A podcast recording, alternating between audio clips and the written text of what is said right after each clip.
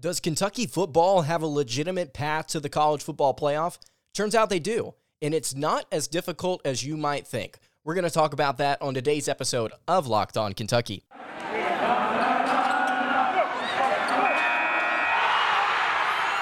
You are Locked On Kentucky, your daily podcast on the Kentucky Wildcats, part of the Locked On Podcast Network, your team every day.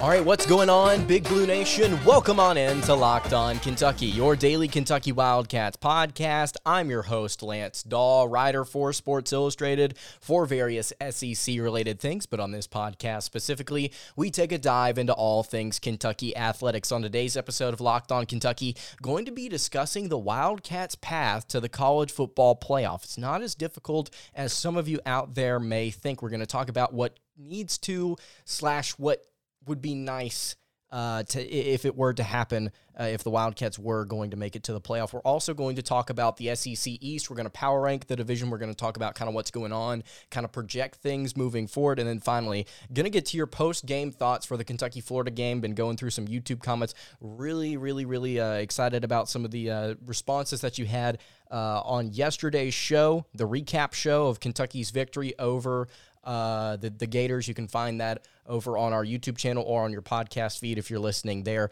But let's go ahead and get into it. Kentucky football's path to the playoff. I think that there are seven different things that either need to happen, like they have to happen in order for the Wildcats to make it, or they would be nice to happen and they would solidify what could be a playoff berth for Mark Stoops and company. Gonna go through here before I get to the seven different things that I think may potentially need to happen.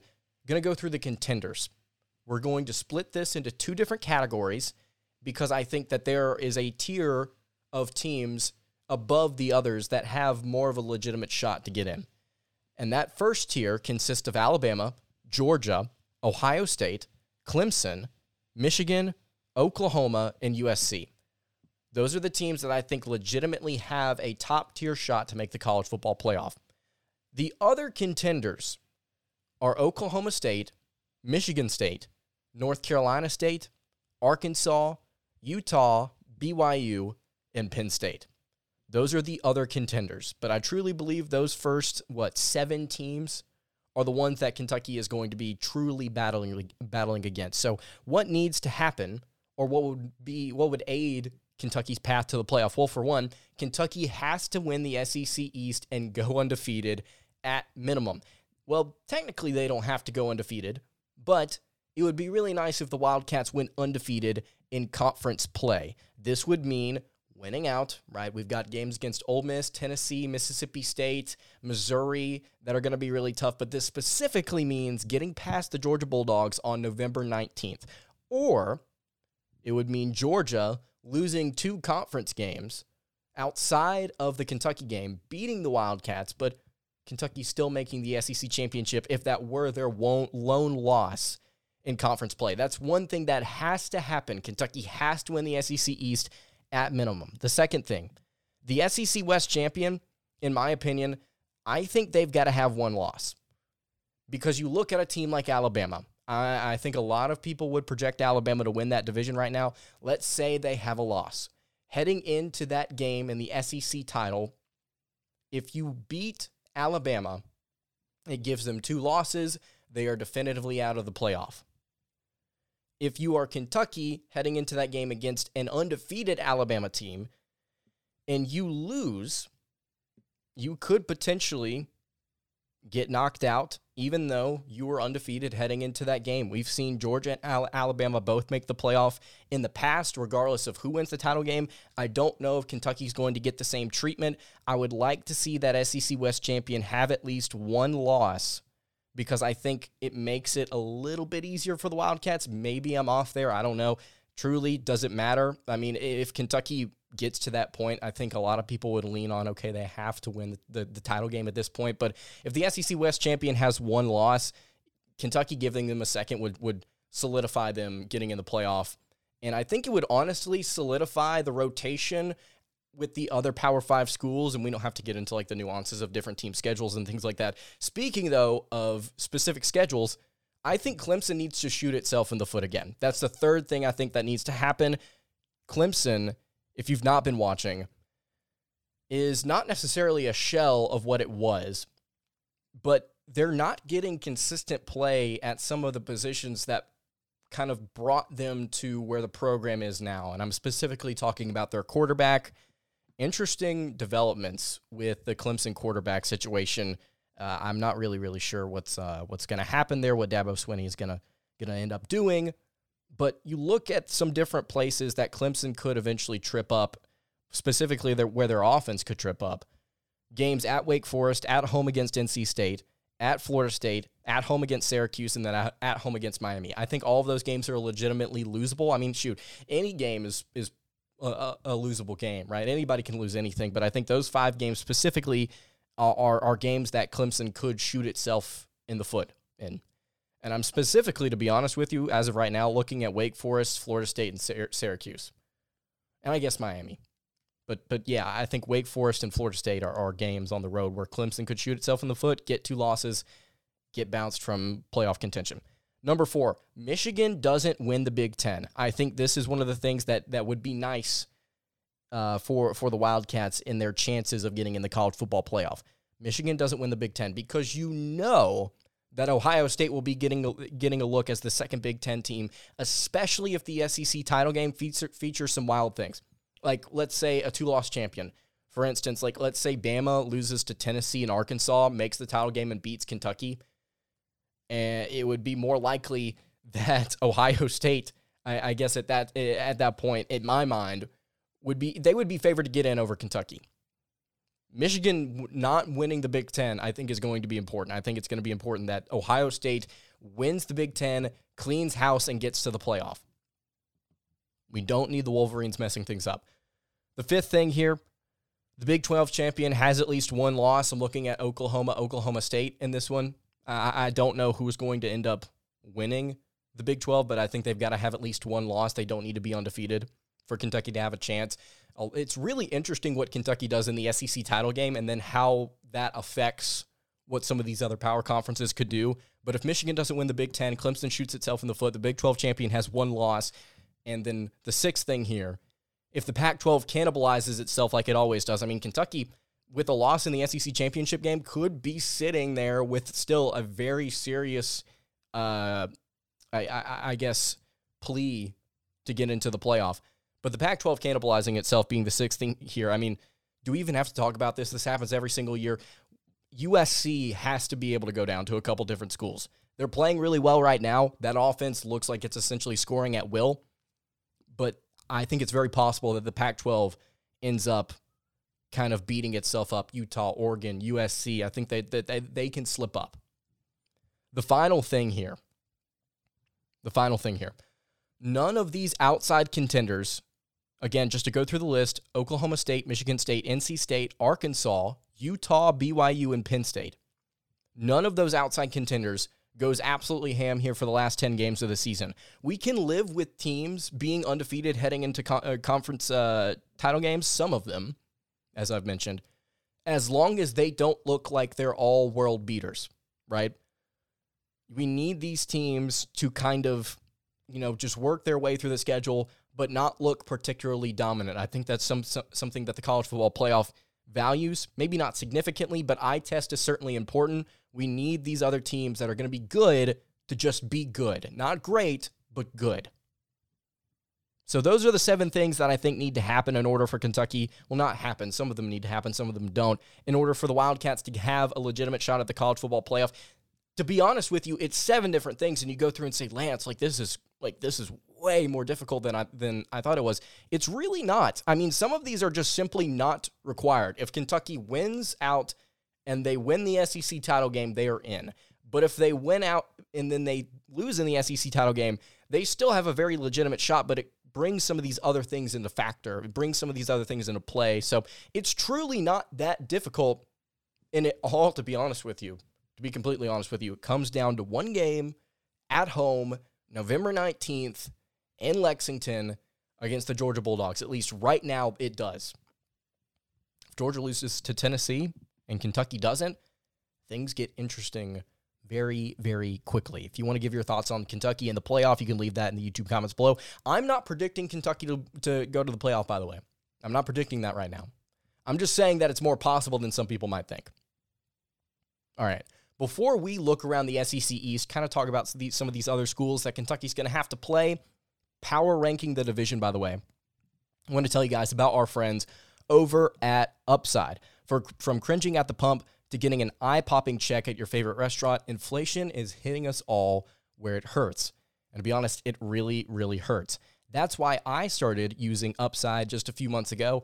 Upside is an incredible app for anyone who buys gas, groceries, or dines out. And with every purchase, I'm earning cash back thanks to Upside. To get started, you can download the free Upside app and you can use my promo code LOCKED and you get $5 more or more on cash back on your first purchase of $10 or more. You can next claim an offer for whatever you're buying on Upside, check in at the business, pay as usual with a credit card or debit card, and you can get paid. Download the free Upside app and use promo code LOCKS to get $5 or more cash back on your first purchase of $10 or more. Again, that's 5 bucks or more cash back on your first purchase of $10 or more using promo code LOCKED. I would highly encourage you guys to go check this out, especially given the state of what's going on. All right, moving along here on the Tuesday edition of Locked On Kentucky, Lance Dawe hanging out here with you. SEC power rankings, not for the entire conference, but for the SEC East. We're going to take a look around the division, going to discuss these teams in order from top to bottom. At number one, I don't really need to spend a whole lot of time on this. The Georgia Bulldogs, their point differential for anybody out there wondering is currently plus 79 through two day, uh, through two games. I can't even talk. I'm so stunned. Two games plus 79 scoring margin. How do you score, by the way? less at home against Samford than you do on a neutral site against Oregon. And I guess you can put neutral site in air quotes there because it wasn't really a neutral site. I mean, the game was in Atlanta. But anyway, point being, Georgia looks about as dominant as any team right now in college football. In fact, they they leapfrogged Alabama in the AP poll. Talked about that on yesterday's show. They look like the best team in America right now. They're playing like it. Their offense looks surprisingly improved compared to what it was last year. I know they lost a couple pieces uh, on the offensive line and at running back. But man, the Bulldogs look good right now, and it looks like things are going to shape up if Kentucky does not shoot itself in the foot. Knock on wood. Really, really hoping that doesn't happen. If Kentucky doesn't shoot itself in the foot, things are shaping up for a massive showdown, second to last week of the regular season. At number two here in the SEC Power Rankings, Kentucky. The Cats picked up, I think, the biggest win of the week. I mean, this is not really debatable in my opinion. I know, I know that Tennessee got a win on the road against Pittsburgh in overtime, but I mean, a road in the swamp by double digits against a top 15 team in Florida feels like a little bit bigger of a win to me. I don't know. Kentucky right now, I mean, they're they're playing through their weaknesses. I know that there are a lot of different places on this team where we came into that Florida game saying that's a bad matchup, that's a bad matchup, that's going to be an issue. That could cost Kentucky the game, and they're fighting through it. That's a sign of really, really good coaching. Some teams play through their strengths. It looks like this team right now and the Wildcats, they're playing through their flaws. They're playing right through them.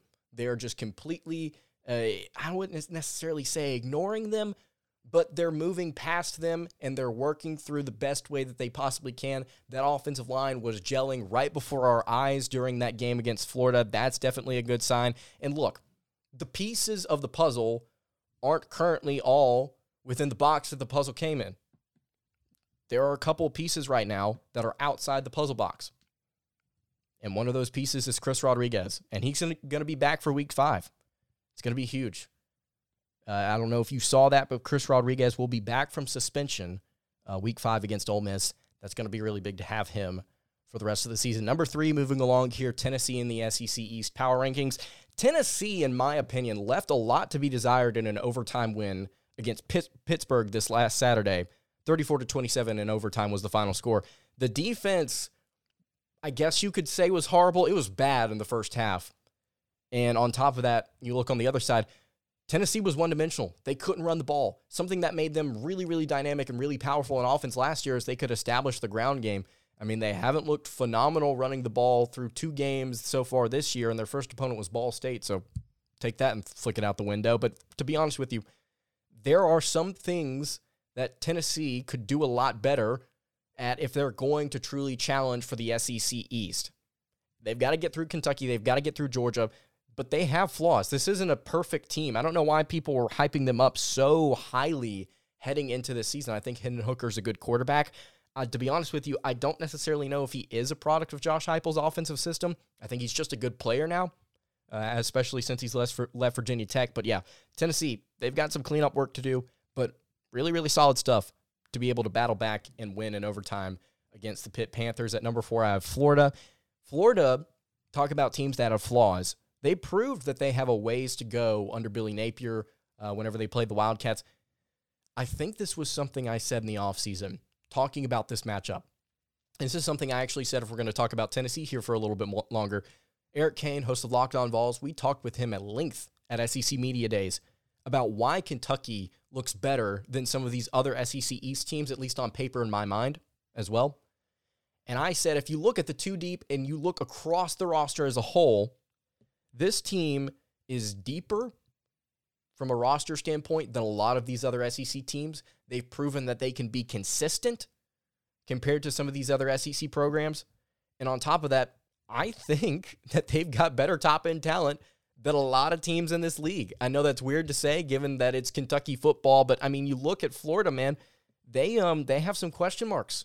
Have some question marks at receiver, have some question marks at linebacker, I think. And I know, they've got a couple really good linebackers, but they they they've got a ways to go. They've got a ways to go under Napier, and that's to be expected with a year one coach. But still, there's optimism. There's a lot of optimism, but there's work to do. Anthony Richardson, we're going to talk about him later on the show when we get to YouTube, comments. He's got to be better than what he currently is. We're going to discuss, discuss that for Florida, but I'm, I'm very, very glad that Kentucky was able to shut him down and just kind of prove that, look, he's not an all world beater. He's not Cam Newton. I feel like those comparisons should stop for anybody. I mean, the, the next time you see a mobile, tall quarterback, don't compare him to Cam. Nobody's comparable to Cam. Some people are comparable to Dak Prescott, but it is what it is. Number five, South Carolina. Offensive line is terrible for the Gamecocks. I don't know if Spencer Rattler can perform above average because of that. I think that a lot of people were expecting a lot of different things out of South Carolina moving into this year. There was quite frankly, a bit of reserve coming from me and a few other national media types as the season began, saying, look, the schedule is going to absolutely destroy whatever expectations you have of the Gamecocks. And they still may be a very good team, but you look at it at the end of the day, they could be five and seven. They could legitimately be four and eight. But they'd still be they'd still be solid. They'd still be moving in the right direction. So don't freak out if you're a South Carolina fan that happens to be listening to this. Don't freak out if this is a bad year, but your offensive line, you got ways to go there. It's still a building process as a whole for Shane Beamer and company. Although I will say, this is a game that does still scare me. I know that that Kentucky gets them at home. Spencer Rattler's still a good quarterback. Well, we'll have to see. But the Gamecocks right now, not better than the Wildcats, fifth in my SEC East power rankings. At number six, I have Vanderbilt. You can argue with the wall. I don't care. This is not the worst team in the league. I know that they just lost by 20 to a top 25 Wake Forest team, which, by the way, brought back nine of their 11 starters on an offense that made it to the SEC ACC championship game last year. It's a good Wake Forest team that Vanderbilt just lost to, and it was competitive for about, uh, I would say, 55% of the game. For Vanderbilt to do that, given the state of what they've been here over the past couple of years, is really, really solid. Mike Wright, not a phenomenal quarterback, but a really good athlete. And Vanderbilt doesn't have a whole lot of those. He has shown through these first three weeks, wasn't great against Wake Forest, but still, it's a good Wake Forest team. This is not the worst team in the SEC. At least right now, it's not the worst team. Let me tell you who is the worst team in the SEC Missouri. Last in my SEC East power rankings. No signs of life whatsoever on either side of the ball. No signs of life. You saw that Kansas State game, 40 to 12 was the final score. They got bludgeoned by the Wildcats. I want to read here the second half drive chart for Kansas State, excuse me, against Kansas State for the Missouri Tigers. Again, these are all second half drives for Missouri in a 40 to 12 loss. Field goal, interception, interception, interception, interception, punt, punt, touchdown as time expired. Four straight drives, four straight interceptions for the Missouri Tigers. They can't run the ball like they did a year ago.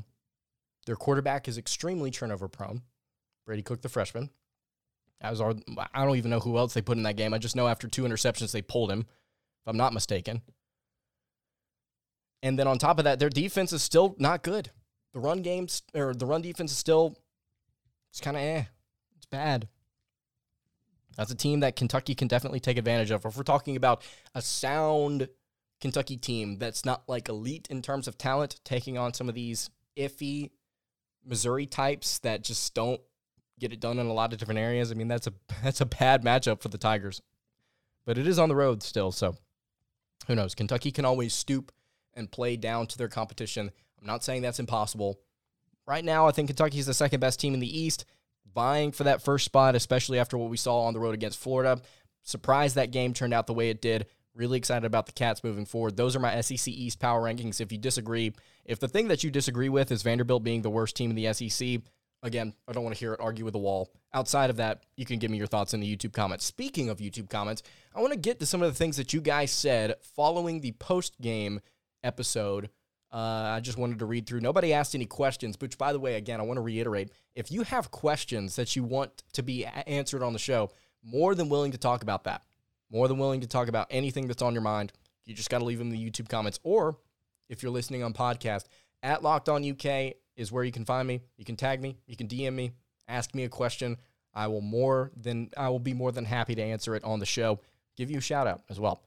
Your post game thoughts, though, coming up in just a second. Before I do that, though, I want to remind you guys to please subscribe to the YouTube channel. I believe we gained we, we gained quite a few subs from yesterday's episode, the recap episode of Kentucky's win over Florida. Let's keep it going. Trying to get to 2,500. Really, really excited about the direction of the of the show. Got a lot of different things coming in the future here. Kentucky basketball season's on the horizon. If I'm not mistaken, we've broken like 90 days left until we finally get to that. The Champions Classic against Michigan State, which I'm I'm gonna be at. If you you guys wanna wanna pull up, I'm gonna be there. But yeah, subscribe to the YouTube channel if you're on podcast. I will read any review that you put out there, but I would prefer it to be a five star review we are making moves on the podcast charts right now, and I'm very excited about it. Let's keep everything going. Appreciate you guys. Subscribe, rate, review. That's all you got to do. All right, wrapping up the Tuesday edition of Locked On Kentucky. Your post game thoughts Florida 16, Kentucky 26. Uploaded an episode yesterday recapping that victory. If you want to go watch it, you can find it on a YouTube channel or on your podcast feed again, wherever you get your podcast. To throw, go through some thoughts here that you guys threw out. Going to start here with William Copper. Copper said the matchup seemed to not benefit us because containing Richardson was so tough for Utah, but the mistake was thinking that Utah was actually the number seven team in the country. The level of athlete at Kentucky, particularly at linebacker, does not compare to Utah. Jordan Wright and J.J. Weaver are bigger, faster, and stronger than Anthony Richardson, and it showed multiple times during the game. A major difference was also the base defense. Kentucky runs a 3 4, giving us ranging linebackers to contain any escape routes. Utah runs a 4 2 with a rover and two middle linebackers, not enough speed con- to contain Anthony Richardson. There's only one thing in here that I disagree with, but overall, outside of that, excellent analysis from William Copper breaking that the di- down the uh, different defensive fronts for these two different things. And yeah, he's right. Kentucky runs a 3-4 most of the time. They kind of it kind of played into Kentucky's strength what Florida wanted to do on offense, which is something that we didn't really truly think about. I was more concerned about how the defensive line was going to fare.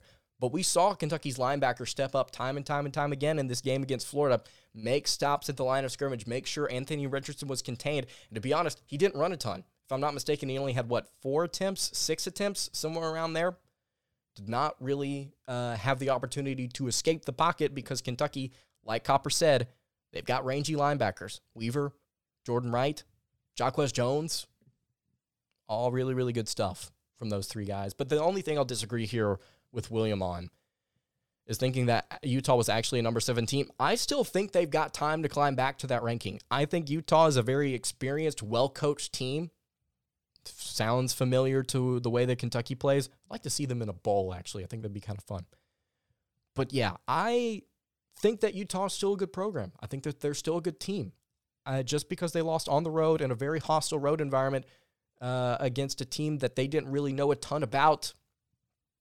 I mean that it, that it is what it is. So everything else, though, I think was spot on from Copper. Very, very good to point out the difference between those two schemes and why Kentucky was able to kind of break that down and stop things. But yeah, Anthony Richardson, we're going to talk about actually quite a bit here. Speaking of AR, Dale Dykes said this sentiment in Gainesville. This game exposed the limitations of Anthony Richardson in a big way. If you stop him from running, he simply can't pass. I think that there are quite a few people out there breaking down Anthony Richardson film that have pointed something out that I'm about to say. This is not a revelation. Go back and watch it yourself, and you will likely agree. Everything that Anthony Richardson throws is a fastball. If you're a player like him, you need to have different types of pitches. And I don't mean that. I do mean to kind of use that baseball analogy here, but if everything that you throw has no touch on it, is on a line, it's just right out of your hand and about as hard as you can possibly possibly throw it towards the receiver. Look, you're not guaranteed to be the most accurate quarterback. You're not guaranteed for that receiver to come down with your catch consistently. He was 14 of 35 for a reason with two picks. He's just everything that comes out of his hand is just zip and nothing else. He's got to be able to have touch. He's got to have different types of pitches and throws, is what I mean. But you, you get the point. He's got to have different types of throws. Touch, he's got to be able to, to air it out a little bit, put some air on it. He's got to be able to throw it as hard as he can sometimes, but that's not everything when it comes to delivering the ball accurately uh, to uh, to uh, your receivers. You also got to have timing. You got to have timing, something that he did not have. So I hate to say this, and some Kentucky fans may disagree with it, you know, I, I think that an excuse that Florida fans could use, especially late here in the in the year as things go on, it's like, well, Anthony Richardson actually is not that great of a quarterback because he's not learned how to do these different things that makes a quarterback a quarterback. You can have really good athletes. Like I said earlier, Mike Wright for Vanderbilt, he's a good athlete. But is he a true quarterback? Is Anthony Richardson a true quarterback? Is he just somebody that can get out there and run a little bit and has got a crazy arm? Athlete, quarterback. I think that's something that Florida fans could legitimately use as, as an excuse here uh, whenever trying to fend off the, the Kentucky fans that are saying, well, we still beat you, haha. But yeah, Richardson, obviously a phenomenal athlete, though. I mean, we saw what he did against Utah, Utah just in, inconsistent. Inconsistent. Kentucky found a way to shut him down, make him uncomfortable. We thought he, Kentucky could have a shot to do that. Still picked the Gators to win, but uh, the, the Wildcats got it done. Rand Cobb said here. The pass from Levis to Dane Key was launched from the 37 yard line to the other end zone. When you do the math, that pass was 63 yards in the air. Plus, it was a perfect throw in order for the high leaping Dane Key to catch the ball above the much shorter Florida defender. I don't remember ever seeing a Kentucky pass that long. Key was well defended, but made a great catch with the Florida defender hanging all over him. I really, really like it whenever offenses stretch the field. And I think a lot of other people do as well.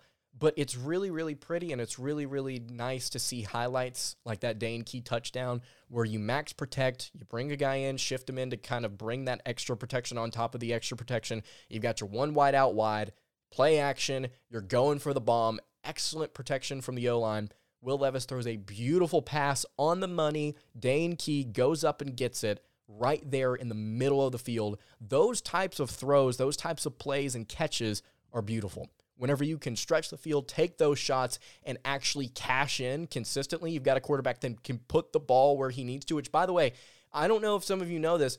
It's really hard to not just put the ball where it needs to be, but to time it accurately to where your receiver can go up and get it at the right point. It's hard to time that. It's really, really difficult to. And Rand Cobb does a really good job here breaking down the fact that this pass was a really long throw from Will Levis. He's got that arm strength a lot of time in the air. Timing is really important when it comes to being a quarterback. Perfect throw, beautiful execution. I love what Cobb said here, breaking this down. And like he pointed out as well, it was a it was a well defended pass. And the freshman went out there and he executed. And we said on the preview episode, look, if something is going to happen in this game that may give Kentucky an issue outside of the O line, it's potentially on the offensive side of the ball, is what I mean. It's potentially Tayvion Robinson being a non factor, and they need other guys to step up. The tight end stepped up, and then Dane Key stepped up on that play. Inexperienced player making a huge, huge play. Beautiful execution. Love to see it when offenses do offenses do that. I hope Kentucky does it a little bit more this year. Jay Cook says this is the first Kentucky team in a long time that actually played a full four quarters. They played the entire 60 minutes. Love to see it. Been a UK football fan all of my 42 years. Here's to another 42 Go Cats. First of all, Go Cats to you as well, Jay Cook. And I'm not going to lie, I think that this is one of the few times that we've seen Kentucky in a very long time play every single corner quarter and play it soundly and actually go out there and execute for the entire game. Although I will say, there were moments in this game with the special teams which I, it, it was it was so iffy that I don't even want to talk about it a ton. Which I, I think that it's I, don't think that's going to be a consistent theme theme, so that's why I don't want to discuss it. But yeah, this was a game where Kentucky went out there and they they just won. They won every single quarter. And it's really, really difficult to do that. Great teams do that. Alabama, Georgia, Ohio State, Clemson, those type of teams do that. And I'm not necessarily saying here that Kentucky's in that realm. I think that they're far away from consistently being that. But if you go on the road, you beat a team by 10 that was top 12 in the country, I mean, it's nice.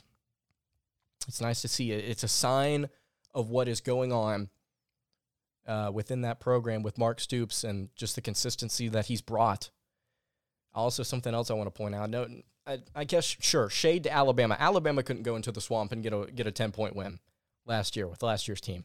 And to be honest with you, they look pretty similar this year. They got a one point win on the road against Texas with their backup quarterback, the Longhorns' backup quarterback, playing the majority of that game. Get a one point win. Uh, I feel just as confident if I'm Kentucky heading into the swamp on the road, heading into Austin on the road, I, you'll you'll see that matchup here in the future when when Texas moves to the SEC. I'm just as confident as Alabama, just as confident. All right, moving along here, we got two more comments. Ad Trevino 37 says old Kentucky teams would have folded like a long chair after that safety. What he's referring to is the snap over the head of Kentucky's punter and just kind of rolling into the back of the end zone. I believe it was kicked out if I'm not mistaken. I turned away, man. I turned away. I didn't want to look. But Trevino makes a good point. Old Kentucky teams talk about playing a full four quarters, being able to bounce back from that, being resilient, and actually fighting through that and finishing. It's good to th- good to see. Good point there. Old Kentucky teams. This is not this is not your grandma's Kentucky team. To be honest, though, your grandma's Kentucky team might have been that Bear Bryant uh, stretch there. So maybe I'm wrong on that. Final point here. Great Kentuckian says the defense kept us in and the Gators out. Over time, as the offense gets better, we can stay in the top 15. I think we can stay in the top 10. I think this Wildcats team is going to be special. I don't want to get too hyped up because there's a very legitimate chance that Kentucky loses games to Ole Miss, Tennessee, Georgia, maybe fall to Mississippi State at home. I mean, there's no guaranteed win on the schedule, but I'm confident in the direction and the momentum now after seeing what they did on the road against Florida without some puzzle pieces without some guys. It was nice. All right, that's going to do it for today's episode of Locked On Kentucky. You can follow the show on Twitter at Locked On UK. You can follow me on Twitter at Lance Dawe underscore, and you can follow the show on Instagram over at Kentucky Podcast. Again, any questions, comments, concerned, leave them in the YouTube comments below. I will see you all tomorrow for another episode of Locked On Kentucky. Hope you guys have a great rest of your day, and God bless.